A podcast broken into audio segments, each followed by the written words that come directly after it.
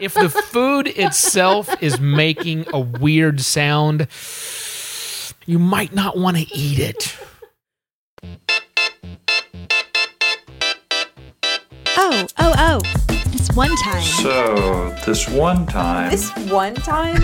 This, you know what? This one time. This one time. oh my god, this one time? The podcast. Another question this week, my love. Also, not voicemail, little, but that's fine. Uh, listen, I'm losing battles. I don't fight any longer. Uh, this one comes from Eric in Ireland, and he asks us quite simply What's the most bizarre food you've tried as you've traveled the world? That's a great question, Eric.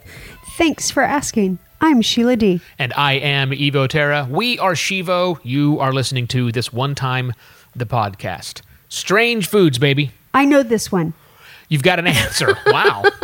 Great. I know, I know, but I can't, I don't remember what it's called. I just remember eating it. And when I saw it, I went, oh, that looks disgusting. And it's in a weird container. Okay. And, oh, but I'm going to try it anyway. Well, that's the idea uh, that bizarre food should look weird, sometimes smell weird, but definitely look weird, occasionally sound weird. And by sound weird, I mean the name sounds weird. if the food itself is making a weird sound, you Walk away. might you might not want to eat it. now, maybe if it's making a weird sound before it is actually slain, that's okay. We could talk about lobsters. Is. Lobsters, yeah. They scream when they are uh, in there. Actually, you know what? Lobsters really aren't screaming or even hissing. You know what that Whatever. It's the steam escaping. Exactly right. Breaking through the carapace. Yes. It's just it's just the noise of their insides boiling and then passing through their carapace, making up sound. Okay, we should get back to the question. This is the think question. Bizarre foods. Okay, so my bizarre food was when we were in Spain. Yes, we spent about three, no, we spent about six weeks in Spain, Yes. all over Spain, from Galicia in the north to Costa Brava in the western or eastern side, South. and then down in Majorca uh, island, which isn't really on Spain as much as it's between Spain and Africa in the middle of the Med. Yes, Yes. Spain. So- Great place for weird, bizarre food. Specifically Costa Brava. Costa Brava. And we were there with TBEX, our first TBEX. Yep. And we were at the speaker's dinner, although neither one of us were speaking. Right, that was the big fancy event uh, ab- above the town Yeah. of uh, Costa Brava that we were in. What was the name of the town? Do you remember? No. I don't recall either. But regardless, it's the Costa Brava area. Beautiful, great Oh, mansion, gorgeous.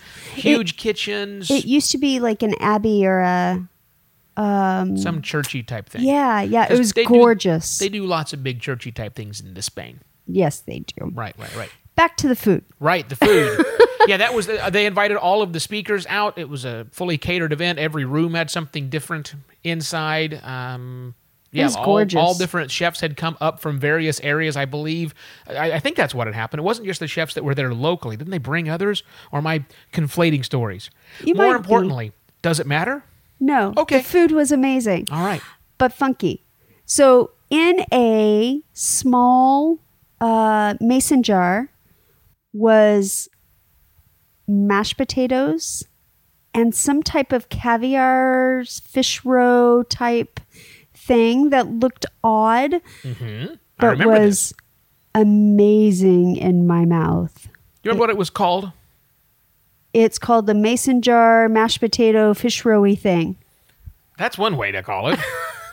it probably I, I don't know what it was officially called, but if you just think about it, I recall that situation when when they had this thing, and it was it was weird, right? Because you've got this mason jar, and she's saying mason jar. Listener, understand, we're not talking like a big mason jar that your redneck family drinks out of.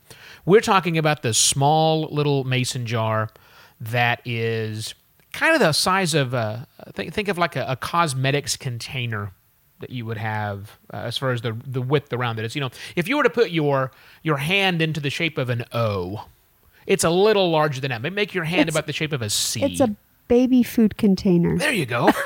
That's what you should have said. It's a You- baby food. I'm trying to figure out how do I. so complicated. Well, see, there's a certain number of cubic millimeters inside that express the volume as such. No, you're right. It's th- think baby food jar. Think baby food jar, but instead of a picture of a baby on it, there was no picture at all. It was a clear glass jar. Do they make baby food containers anymore? Because I know that they have them all in the squeeze tubes. Uh, I don't know the answer to that non sequitur to find out whether they do. I just got us off topic. yes. that rarely happens. Yes, you did. Back to the topic at hand. Right. So think baby food container that when we looked at it, it was a, a clearly a double layer thing. And I've seen desserts in the little baby Right. food containers, right? You'll have the chocolatey, fudgy pudding on the bottom, and then there's a layer of some sort of a a fruity type material, and then some some sprinkling nuts on top of that. To make a nice Whipped little layer cream, you can yeah. see through. But this was just two layers. White and kind of that chunky with things in it white, so not Yes. a not a perfectly clear Smooth. white, not perfectly smooth white. And then and that was probably oh, I don't know, maybe two two fingers worth of that. Yeah. And then a finger's width of what is very clearly fish eggs It was really good. or tapioca that has gone bad. no, it was good. but it was fish eggs. And you, you then got a spoon and you dug in and you had some mashed potatoes with the gelatinousy, gooey fish eggs Yes. that were a part of it. And it was very amazing. I I'm pretty sure I had more than my share. And Uh, that doesn't normally happen when we we go out to things like that. Well, that's one of the benefits of going to a free event like this when they're serving them, walking around like hors d'oeuvres. Yes, you could grab the 18 skewers of chicken teriyaki and Right. shove them in your face, and no one's going to say no. They're going to say you shouldn't, but they're not going to say no. Same deal here. Finish the jar, surreptitiously drop the jar, the empty jar, on another can, uh, another tray going by, and as the next hors d'oeuvres server walks by, grab yourself another one and enjoy the salty goodness of mashed potatoes and fish eggs. Okay, now top that. What's your strangest? That's pretty strange, and that's a that's I mean that's and and here's the thing about that. That's strange enough to maybe even bring back home because I'm telling you, when you're having Thanksgiving meal, when you're having Christmas meal, or if you're from a redneck family and you're having your nightly potatoes, think about putting a little bit of fish roe on there, people. Oh. Doesn't have to be the fancy sturgeon caught caviar from the North Sea, but a fish roe. It's pretty simple. You can go to IKEA and buy fish roe in a metallic tube and squeeze it on your mashed potatoes. Holy crap, I think we're going to do that from now on. Our new Thanksgiving dinner side. Now, see, for me, the question's a little more difficult, Eric, about the most bizarre food I've eaten while I've been traveling. Because I like bizarre foods. That you do. I like to try things that are weird, and I have had the attitude for some time now that if another culture can eat the food, and typically do eat the food, it's really not weird. It's just unusual to me. Right. But it's not all that bizarre. So I don't know that I have an answer, to be really honest. I, I can tell you that the bizarre things that I have eaten while I've been traveling abroad that I typically have not had very much of or don't have occasion to eat when I am, am back home. And the biggest one that comes to mind are the bugs. Okay. And specifically, I mean the grubs. There's a there is a, a species of weevil here, or some sort of a larval creature that is about the size of the tip of your pinky. It's soft. It looks like a grub. It looks like a worm, but you know, smaller grub thing with little bitty tiny feet looking around. And these, I think they're wood weevils. I'm not really sure exactly what the what the type of food they are, but these are very common all over Bangkok, all over Thailand, and they're just fried and eaten. Uh, are those one of the ones that come off the, the little cart with the man that Oh yeah, comes down the, the street? yeah. He's got the whole, Selling. The whole weevils. He's got the whole frogs. Right? You love those. I love the frogs. Yeah. Now, if you're thinking I mean frog legs, uh, the frog had legs. It certainly did. It had all of it. But this was the whole frog, like the whole frog laid out like he is, was caught mid jump. They grabbed this frog, and he's the length of the frog little. is probably from the, the, the outstretched outer legs to the back stretched legs, maybe the width of the palm from tip of the I was middle going to say it's smaller than my hands altogether. Yeah, yeah. So that would be the longest they are, and you eat the whole thing. It's salty. It's been deep fried. There's nothing on it other than salt. okay. There's no breading. There's no other materials inside. You uh, well, there's there's materials inside, and it's not like they have split the frog open and cleaned it out. You understand? You're eating Oh, the frog. Um, what else is on that? Uh, uh, cockroaches are on that too, right? Oh yeah, roaches and, scorpions and all that. yeah. Okay. but, that's not all that strange because uh, insects were a part of the human diet for thousands of years before we became Well- modern day human, and it's still uh, the great protein source. It's just protein, people. It's Well, not that hard. And you and NJ have picked up uh, termites in Belize That's to true. eat live off the the uh, stump of the tree. That's right. I have eaten So- eaten live termites. The other bizarre thing that I've had once before, but there's a much greater chance of getting them here, are those little bitty flash fried crabs. Oh yeah, yeah. And I think the thing that makes them so strange is that it's a whole crab, and it's not very big. It's the size of a silver dollar, it's the size of this little crab. And you eat the whole thing, and it's not a soft shell crab. It is a shelled. It is a crab with shell on, and it is a hard shell that you could thwack, thwack, thwack. But because it's so small, it's not very thick, and you eat it. So it's like eating a potato chip with a crab inside. It's like a surprise. it's tasty. Okay. I love it. So Okay. yeah, for me, there hasn't been all that much stuff that is bizarre. I've eaten a lot of uh, offal while I've been here in Thailand, which basically just means the innards. Okay. And so when you get your beef noodle soup on the street, you can get just the, the, the actual muscle tissue that has been braised. Or you can get it with a variety of other uh, ingredients. And one of those ingredients that's quite that's quite popular is, is liver, which I never was a big liver fan back in the back in the states. Okay.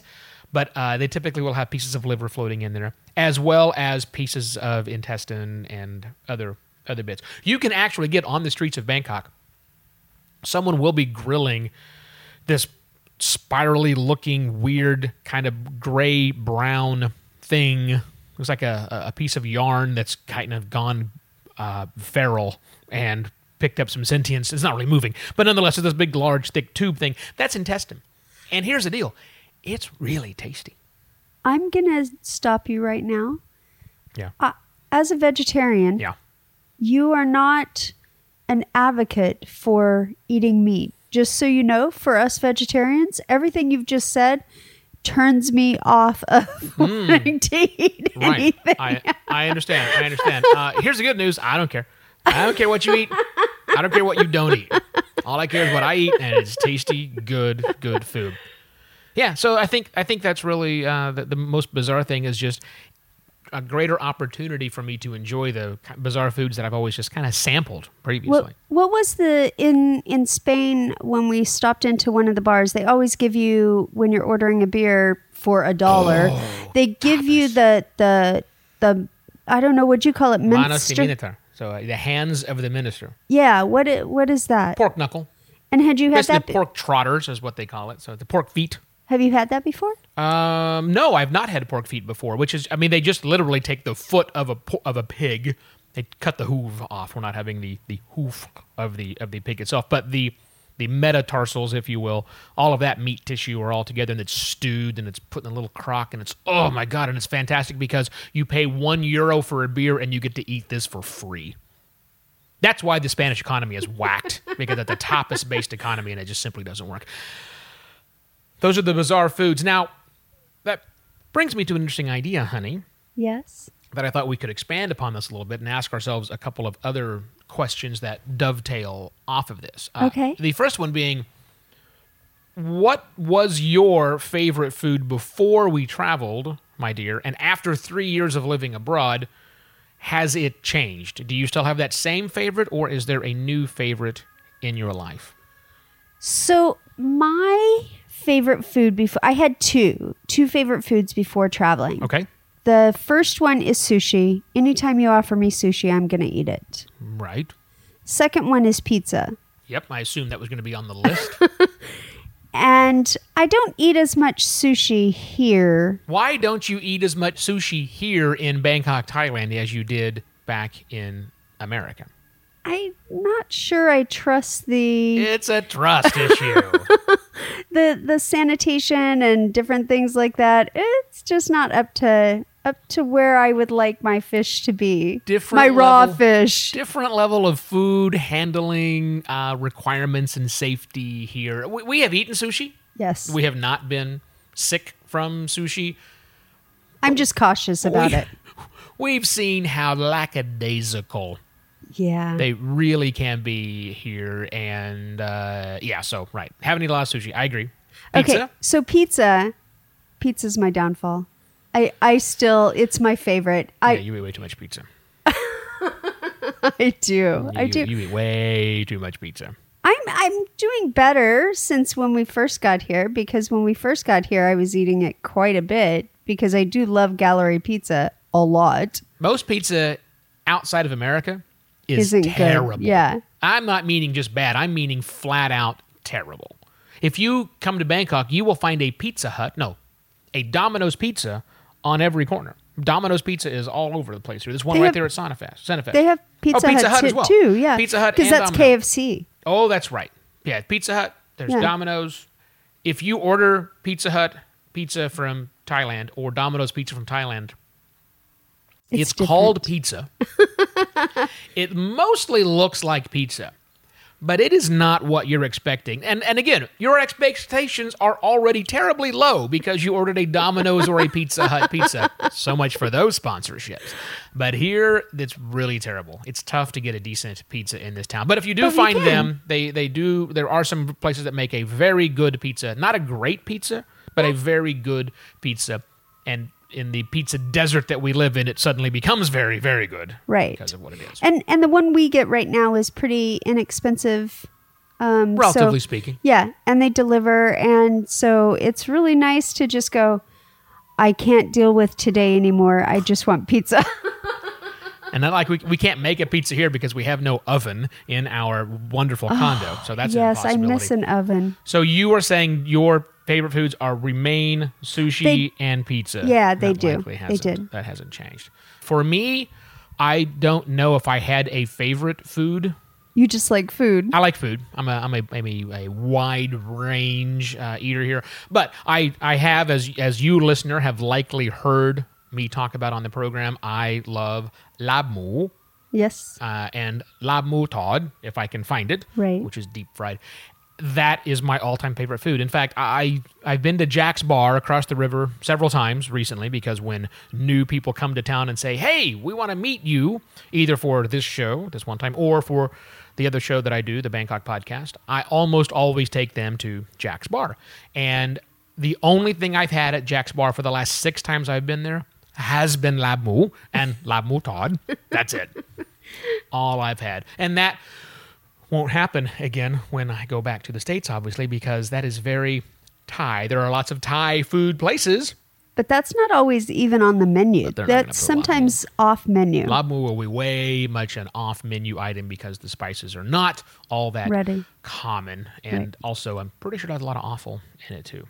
Oh. Hey, speaking of things that aren't awful, yes, did you want to say something? I was going to ask you a question. Oh, you wanted to ask another question. Why not? So, because we've been gone for so long and we've been exposed to so many different flavors, Right.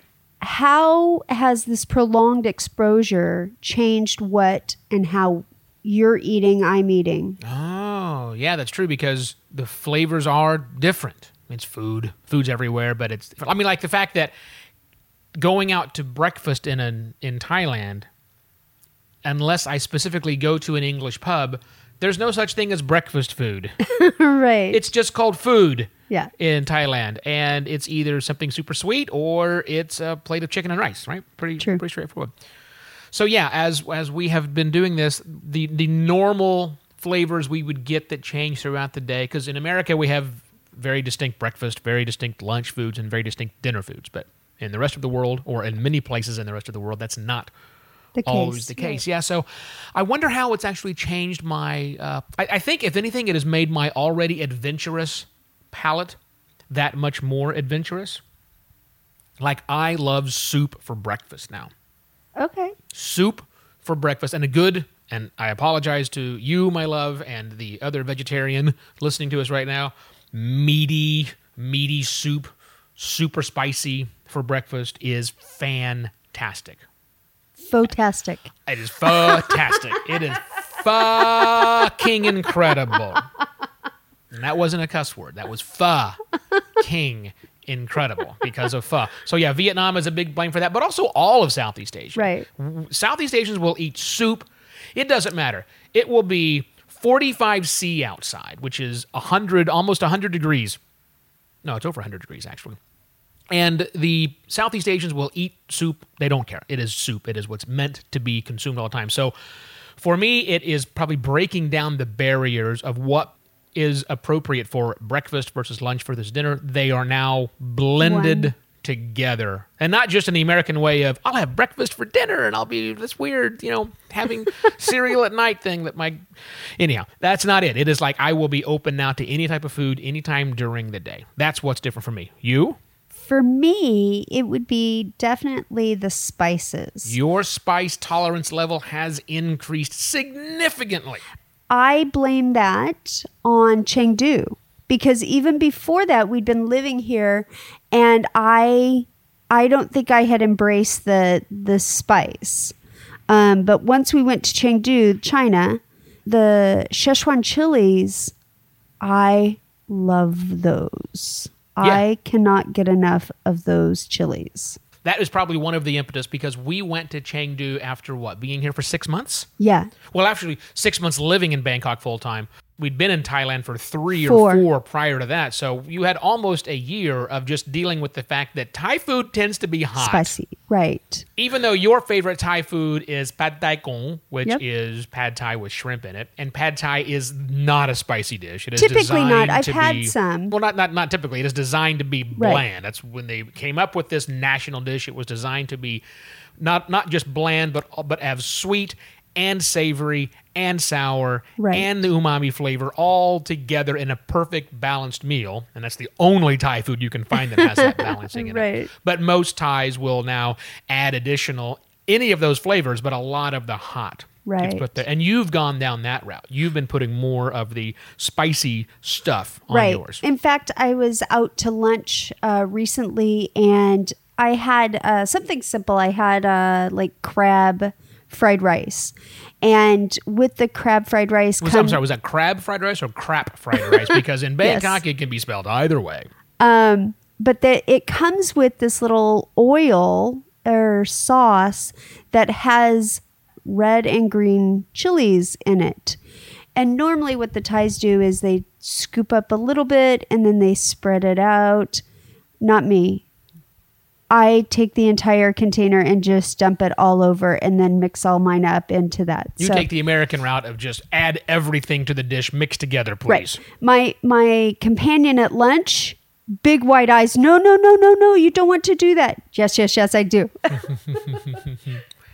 Yeah, your spice tolerance has gone up significantly. Right. And that's good news Right. because when we go back to the States, some of the places I like to eat at tend to go on the hotter side of things. And while we always have almost always have separate meals because you're a vegetarian Right. and I am not.